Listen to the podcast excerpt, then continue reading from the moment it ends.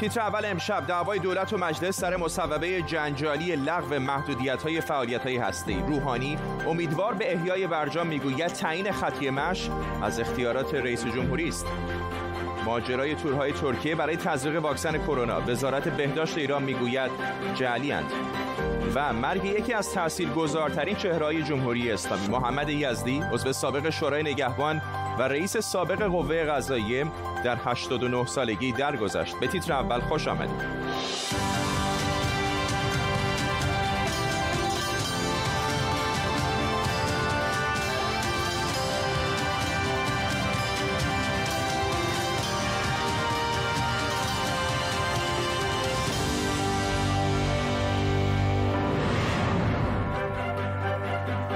سلام به شما. رئیس جمهوری ایران مجلس شورای اسلامی رو به سنگ اندازی متهم کرده. حسن روحانی به نظر امیدواره که با روی کار اومدن جو بایدن امکان بازگشت به برجام هم فراهم بشه. آقای روحانی گفته که این کار فقط یک امضا می‌خواد و اون وقت همه دو مرتبه سر جای اول برمیگردیم. رئیس جمهوری ایران گفته تعیین خطی مش امتیاز ویژه‌ای که فقط در دست دولت و رئیس جمهوره. در طول نیم ساعت آینده به کمک تیمی از کارشناسان خبرنگاران این خبر و خبرهای دیگر رو دنبال می‌کنیم. پیش از همه بریم سراغ احسان مهرابی روزنامه نگار در برلین. آقای مهرابی چه هستین؟ دعوای دولت و مجلس که به نظر همطور داره بالا و بالاتر هم می‌گیره. درگیری دولت و مجلس با موضوع قانون افزایش غنیسازی و لغو اجرای داوطلبانه پروتکل الحاقی شدت گرفته و با موضوع بودجه قاعدتا وارد فاز جدیدی خواهد شد. اینکه آقای قالیباف این قانون و همینطور قانون یارانه ها را به جای رئیس جمهور ابلاغ کردن هرچند که به حال به لحاظ قانون مشکلی نداره و قبلا هم مواردی بوده اما وقتی که تعداد این قوانین به این شکل زیاد میشه یادآور دولت آقای احمدی نژاده که در این باره درگیری شدید وجود داشت و او قوانینی را که اعلام می‌کرد به, به شکل غیرقانونی تصویب شده ابلاغ و اجرا نمی‌کرد.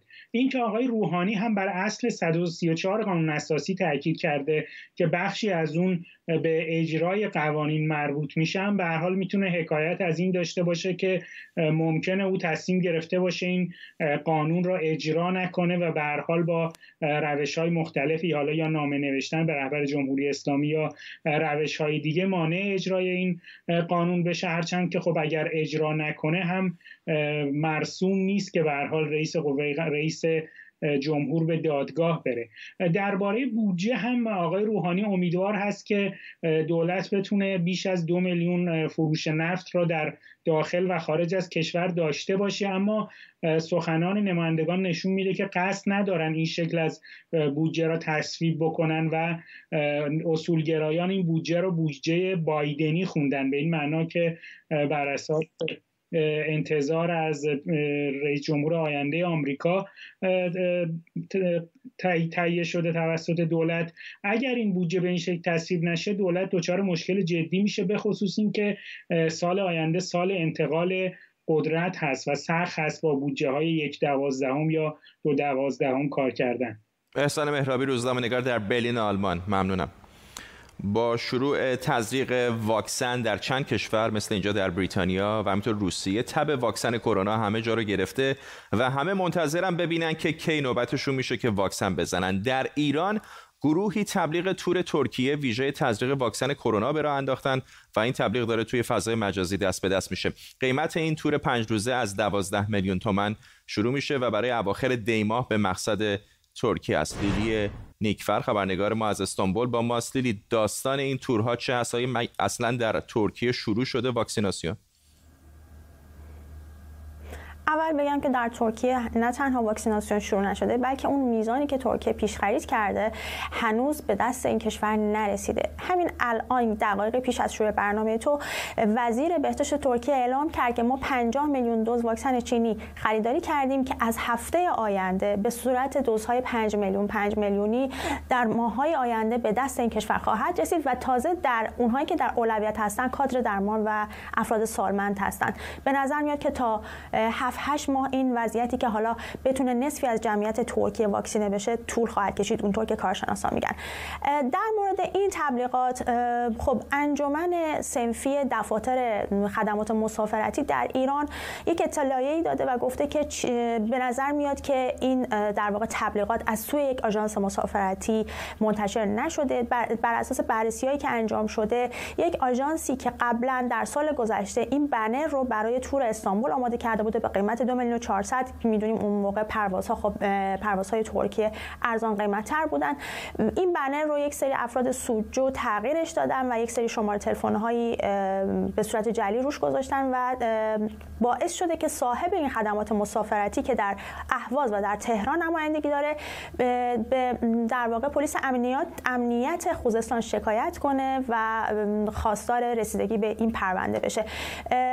در هر صورت به نظر میاد که این اولین آخرینش نخواهد بود این نوع کلاهبرداری ها ولی در ترکیه فعلا واکسنی در دسترس نیست که بخواد به عنوان در واقع یک کار تجاری هم ازش استفاده بشه. لیلی نیکفر خبرنگار ما در استانبول ترکیه ممنونم هستم محمد یزدی رئیس پیشین مجلس خبرگان امروز در 89 سالگی درگذشت. یزدی یکی از برجسته ترین مقامات در چهار دهه گذشته و از نزدیکان رهبران جمهوری اسلامی بود که نقش موثری هم در تقویت جایگاه اونها و کنار گذاشتن رقبا داشته. بیاین یه نگاه کوتاه بندازیم به زندگیش. در سالهای قبل از انقلاب از نزدیکان و شاگردان خمینی به شمار می‌رفت و بعد از روی کار اومدن جمهوری اسلامی جایگاه ویژه‌ای در حکومت پیدا کرد. عضو دو جریان اصلی سیاسی حکومت یعنی حزب جمهوری اسلامی و جامعه روحانیت مبارز و همینطور عضو مجلس خبرگان قانون اساسی و مجلس اول و دوم هم بود. از دوره دوم شورای نگهبان تا همین اواخر به حکم خمینی و خامنه ای عضو شورای نگهبان و همینطور مجلس خبرگان رهبری و از سال 93 تا 95 رئیس این مجلس بود. اما مهمترین سمت یزدی در این سالها ریاست ده ساله قوه قضاییه به حکم خامنه ای بود که در اولین سال رهبریش یعنی سال 1368 اونو به این مقام منصوب کرد. یکی از کارهای اون شدت بخشیدن به فعالیت دادگاه های ویژه روحانیت برای سرکوب مخالفان خامنه در میان روحانیون و نزدیکان به منتظری بود. در کنار اینها البته تعداد زیادی پست و مقام هم در دستگاه های حکومتی دیگه در این سالها داشته. نام یزدی با چند پرونده فساد مالی هم گره خورده. از جمله کارخانه 600 میلیارد تومانی لاستیک دنا و همینطور راندهایی که برای بعضی از اعضای خانوادهش برای مالکیت و انحصار صادرات و واردات وجود داشته. مثلا انحصار صادرات چوب از جنگل های شمال ایران برای حمید یزدی فرزندش که وقتی خودش رئیس قوه قضاییه بود اونو مدیر کل حوزه ریاست قوه قضاییه کرده بود. مهدی خلجی پژوهشگر دین و فلسفه از واشنگتن با ماست. آقای خلجی چه هست میراث او؟ میراث شومی داره آقای یزدی. کسی است که در حقیقت نمونه سرسپاری به ولایت فقیه هست و نقش مهمی بازی کرد در تقویت و تثبیت قدرت مطلقه آقای خامنه ای کسی بود که حتی بر سر مرجعیت آقای خامنه ای با مافوق سابقش آقای رفسنجانی وارد یک منازعه پنهان شد و در حقیقت فضای پلیسی امنیتی بسیار سختی رو در قم برای سالها در حقیقت ایجاد کرد. یک کم حساسیت های زیادی وجود داره مربوط به دوره ای که او ریاست قوه قضاییه رو بر عهده داشت. در اون دوران چه گذشت در قوه قضاییه ایران؟ ببینید دوره سیاهی است. حتی کسی مثل آقای شاهرودی از اون دو قوه قضاییه که آقای یزدی ترک کرد به ویرانه یاد کرد. در حقیقت آقای یزدی بعد از اینکه از قوه قضاییه هم به قوم آمد بسیار آدمی بود که محبوب نبود. دستش رو به خون آلوده می‌دیدن و حتی روحانیت ازش کناره می‌گرفتن و در حقیقت در یک نوع انزوا زندگی می‌کرد.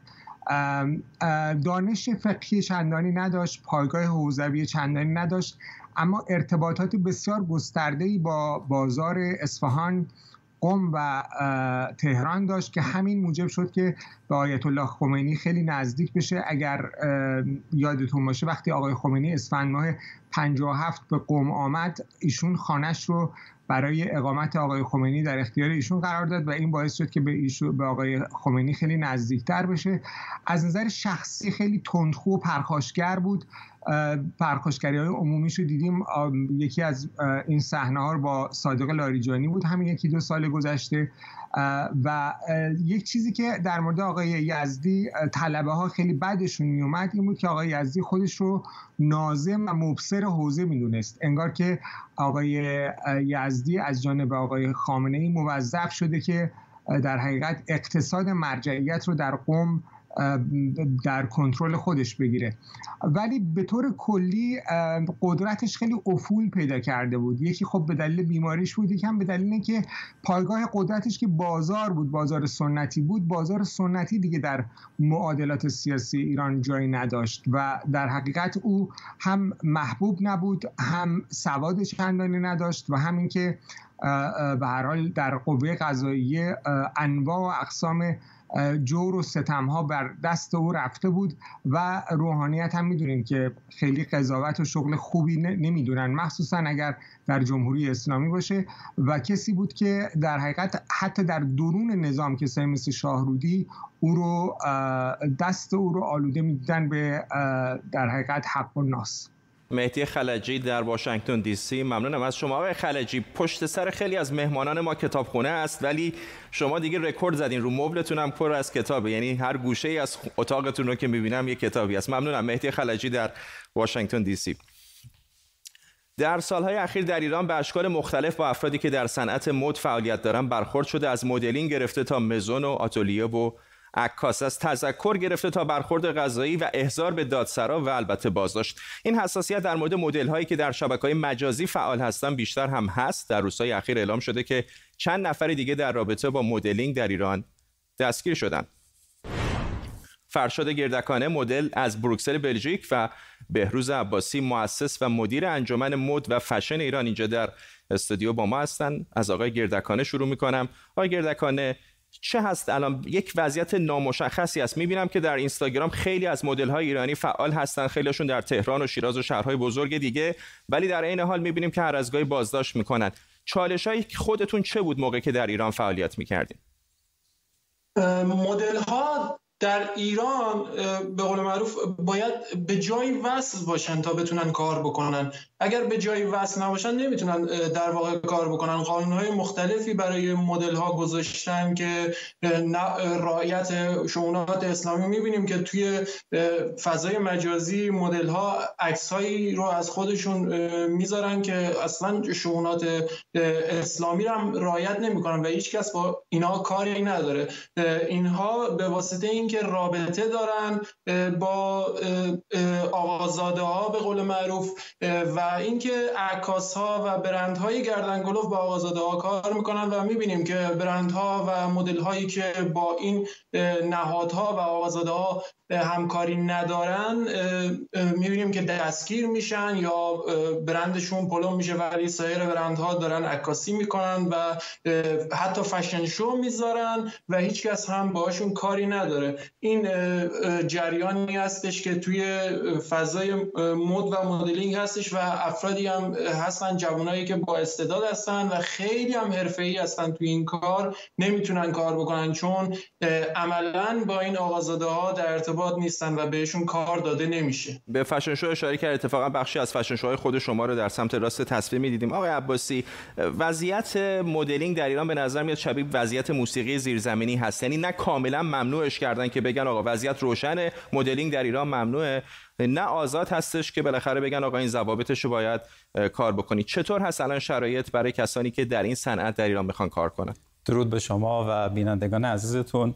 به این مشکلات ساختاری و بنیادی و همچنین مشکلات دیدگاهی و اقتصادی باعث شده که خیلی از فعالان عرصه مد من اینو بهش میگم دنیای زیبای مد و فشن به فعالیت های زیرزمینی یا شبکه های اجتماعی کشیده شده که اگر اینا وابسته به گروه های مختلفی نباشن به نهادی که حالا ما بخش خصولتی میگیم یعنی دولتی و خصوصی هست نباشه خب با مشکلاتی از قبیل امنیتی و غذایی که منجر به بازجویی و همچنین حکمای بسیار سنگین و شدیدی که بهشون داده شده. و این برای مردان و زنان مشابه هست یا طبیعتا برای زنان حدس می‌زنم دشوارتره؟ برای زن و بیشتر بله سختگیری هستش با توجه به دیدگاه مذهبی که هستش به عنوان افاف و حجاب در این قضیه برخوردا تندتر و شدیدتره.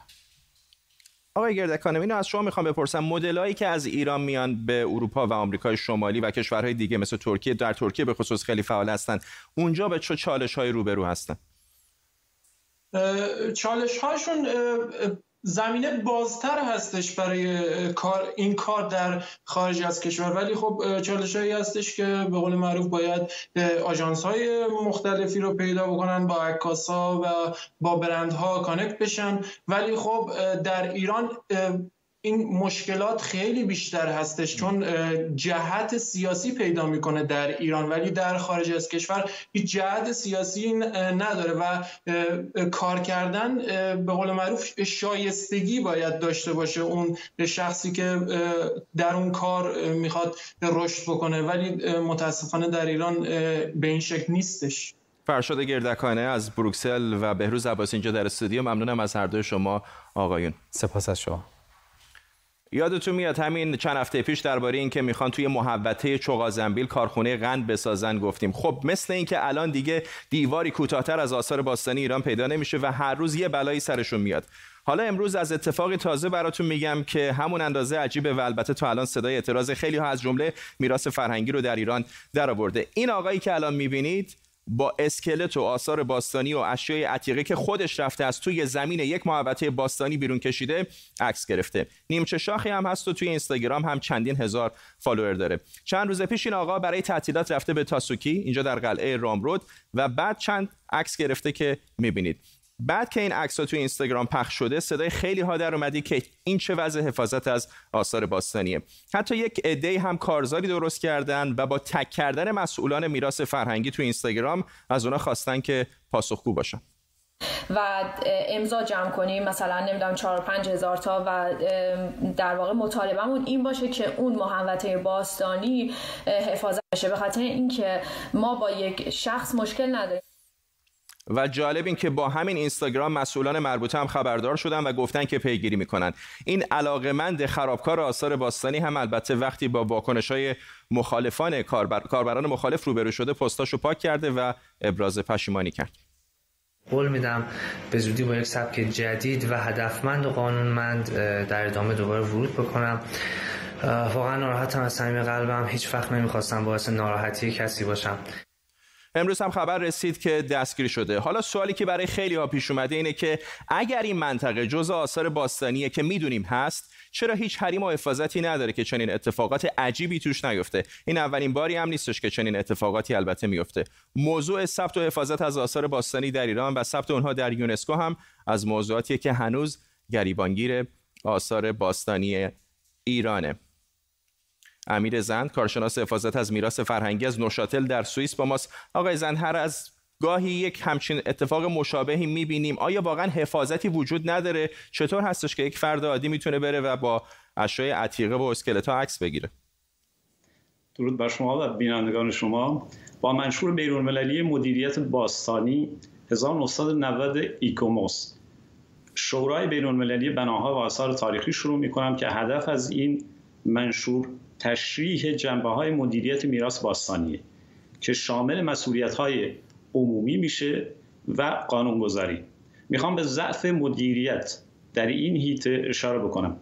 به خصوص در ماده های دو، سه و شش این منشور اشاره می‌کنه به این مسئله. به ویژه در ماده دو و سه به مشارکت عمومی و آموزش عمومی به عنوان یک عنصر اساسی. آموزش عمومی مردم به عنوان یک عنصر اساسی. و در خصوص حمایت حمایت از میراث که یک مسئله مشترک همگانی می باشد وضع قوانین مناسب و تخصیص بودجه هست. برمیگردم به, به مسئله قانونگذاری. موارد 558 559 تا تا 562 قانون مجازات اسلامی همه بر اساس بر اساس این هست که این مجموعه ها آثارها و بناها در آثار ملی ثبت شده باشد. یعنی ثبت ملی شده باشد. بنا به گفته مدیر کل استان آقای علیرضا جلالزای این اثر این اثر مذکور در تاسوکی که بویژه نزدیک به تمدن نزدیک به شهر سوخته هست که اهمیت اون رو دوچندان می‌کنه در آثار ملی ثبت نشده بلکه فقط در فهرست استانی ثبت شده. در نتیجه هیچ قانونی از جمله تخریب دخالت سرقت هیچ قانونی نمی‌تونه شخصی رو که وارد این منطقه شده یا کاری رو انجام داده یا تخریب کرده یا سرقت کرده یا دخالت کرده رو محاکمه بکنه. یعنی مثلا من یه زیر خاکی پیدا بکنم در یک منطقه ای که محافظت شده نیست می‌تونم برش دارم برم. اینطوری است؟ خیر. با توجه به وضعیت منطقه که بیشتر شنها روان هستند و تپه‌های ماسه‌ای وجود داره هر لحظه ممکنه که آثاری سر از خاک بیرون بیاره. اما چیکار باید کرد تو این زمینه؟ آموزش های عمومی هست. در این زمینه آموزشی وجود نداره. برای آموزش دادن به عموم به ویژه به مردم بومی در خصوص اهمیت میراث به ویژه میراث فرهنگی ملموس که در اینجا مورد ذکره. ممنونم از شما. امیر زند کارشناس حفاظت از میراث فرهنگی از نوشاتل در سوئیس با ما. رئیس سابق بخش فضایی وزارت دفاع اسرائیل هیماشاد میگه که موجودات فضایی وجود دارند و ترامپ هم از این موضوع آگاهه ولی چون بشر هنوز برای این چیزها آمادگی نداره خبرهای مربوط به اونها منتشر نمیشه. هرچند ادعاهای این چنینی بارها مطرح شدن ولی اینکه یک مقام شناخته شده در این سطح چنین چیزی بگه کم سابق است. پوریا نازمی روزنامه‌نگار علمی از اتاوای کانادا با ماست. آقای نازمی معمولا اینجور چیزها رو کسانی که بالاخره تئوری های توطئه میگن میگن و ما خیلی نمی‌پردازیم. ولی اینکه یکی مقام مسئول یا دست کم مقام مسئول سابق چنین چیزی بگه برای ارزش خبری داره. چه از ماجرا؟ به نظر می‌رسه چیزی که آقای اشاد گفته در اول ما خیلی زیاد نمی‌دونیم ماهیت آقای اشاد و که سابقش چی بوده. گفته میشه که در بخشی از پروژه پرتابگرهای ماهوارهای افق نقش داشته که متعلق به اسرائیل هستش و کارشناس مسائل در واقع امنیتی بوده. چیزی که ما در موردش می‌دونیم اینه که این کتابی رو منتشر بخواد بکنه این در واقع بخشی از تور کتابش بوده و ادعای عجیب غریبی کرده که یک فدراسیون جهانی تمدن‌های بیگانه وجود داره. مشابه اون چیزی که در استار ترک می‌بینیم. اونها گفتن که شما هنوز آماده نیستین که خبردار بشیم. ترامپ خبر داره و بقیه چیزها. و در یه پایگاهی هم در مریخ ساخته شده که آمریکایی‌ها اونجا هستن به همراه فضایی‌ها خب تمام در واقع مقام های علمی در واقع این رو حتی بهش نخندیدن در واقع سری به تاسف تکون دادن. ما می‌دونیم که از نظر آمار و احتمالات احتمال زیادی وجود داره در گوشه و کنار این کیهان بسیار بزرگ تمدن‌هایی وجود داشته باشن. پروژه های علمی دقیقی داره به دنبال اینها میگرده. یکی از اونها معروفترینشون پروژه ستی هست. اما ما الان در این مرحله حتی یک دونه باکتری یک میکروب تکسلولی هم خارج از زمین پیدا نکردیم. اینها آرزو به نظر می‌رسه که آرزوهای عجیب غریبی هست که می‌خوان. ضمن که در نظر بگیرید این موجوداتی که صحبتش میشه انقدر انقدر باهوشن و بقیه چیزها اینا محدود به قوانین فیزیک باید باشن. بنابراین اگر ارتباطی برقرار کرده باشن یا اومده باشن دانشمندان جدی که دارن با ابزارهای علمی نگاه می‌کنن می‌تونن اینها رو تفکیک کنن. ما می‌دونیم که تمام دانشمندان زیر حوزه دولت ها نیستن پروژه مثل ستی پروژه های فضایی مختلف. از طرف دیگه ماجرا اینه که غیر از ستاره شناسان حرفه‌ای ما هزاران هزار منجم آماتور داریم که به طور دائم آسمان شب رو زیر نظر دارن. همین الان مهمترین داده های ما از رصد ماهواره ها حتی ماهواره های محرمانه از گروهی از رصدگران آماتور ماهواره ها میادش. بنابراین تقریبا غیر ممکنه که اتفاقی در حول ما بیفته و ما خبر باشیم. این به نظر میادش که حالا یا بر مبنای اطلاعات غلطی هست که بهش داده شده یا برای فرفروش کردن کتابش این ادعای رو مطرح می‌کنه. اما اگرچه که همه ما مشتاق و بیسر در برهانه در واقع منتظر زمانی هستیم که چنین کشف مهمی پیدا بشه اگر این اتفاق بیفته بزرگترین یافته و کشف تمدنی ما خواهد بود. اما متاسفانه این خبر هم ما رو چندان خوشحال نمی‌کنه چون هنوز به اون مرحله نرسیدیم. آقای ناظمی خیلی کوتاه اشاره کردید. بخش بزرگی از این حرفها خب تخیلی هست و بر اساس چیزهایی که کسی بالاخره ثبت و ثبت رسمی نداره و نمی‌تونه اطلاعات دقیقی در موردش بده. اما هستن نهادهای دولتی که همین الان هم دارن سعی می‌کنن با دستگاه های مختلف ببینن که آیا سیگنالی در گوشه از این گیتی وجود داره یا نه. درست میگم؟ کاملا درسته معروفترین اونها پروژه ستی یا جستجوی هوشمندان فرازمینی هستش که با کمک رادیو تلسکوپ ها دارن آسمان رو در طول موجهای رادیویی مختلف رصد می‌کنن. این یک پروژه کاملا علمی هستش و در واقع سعی می‌کنه که نشانه هایی رو از امواج رادیویی پیدا کنه که منشأ طبیعی نداره. انبوهی از دانشمندان برجسته درش کار می‌کنن و خب خود اونها مشتاقتر هستن. من چند وقت پیش گفتگو می‌کردم با مدیر علمی این پروژه و بهش گفتم اگر زمانی پیدا بکنین یک در واقع سیگنال رو چه کار می‌کنین؟ آیا پروتکلی داره؟ میگفتش که نه از خوشحالی فریاد می‌زنیم به همه اعلام می‌کنیم اینها همه عمرشون رو برای این جستجو گذاشتن و بنابراین می‌تونیم برای جستجوهای واقعی به اینها مراجعه کنیم. یک بخش کوچیک دیگه هم وجود داره و اون بررسی اشیاء پرنده ناشناس است نه سفاین فضایی یه شی رو تو آسمون می‌بینیم نمی‌شناسیم. بله بخش های مختلف دولتی رو بررسی می‌کنن. بخشی ممکنه که مثلا پرنده های جاسوسی باشه عوارض جوی باشه و گزارش هم هر از منتشر میشه. ممنونم از شما پوریا. نازمی روزنامه‌نگار علمی از اتاوا کانادا با ما. و به این ترتیب می‌رسیم به پایان تیتر اول امروز. اینو اشاره بکنم که کمی دیرتر می‌تونید این برنامه رو در یوتیوب هم ببینید و کمی دیرتر دوباره با زیرنویس فارسی و انگلیسی و عربی و عبری هم این برنامه منتشر میشه. تا شنبه و تیتر اولی دیگر بدرود.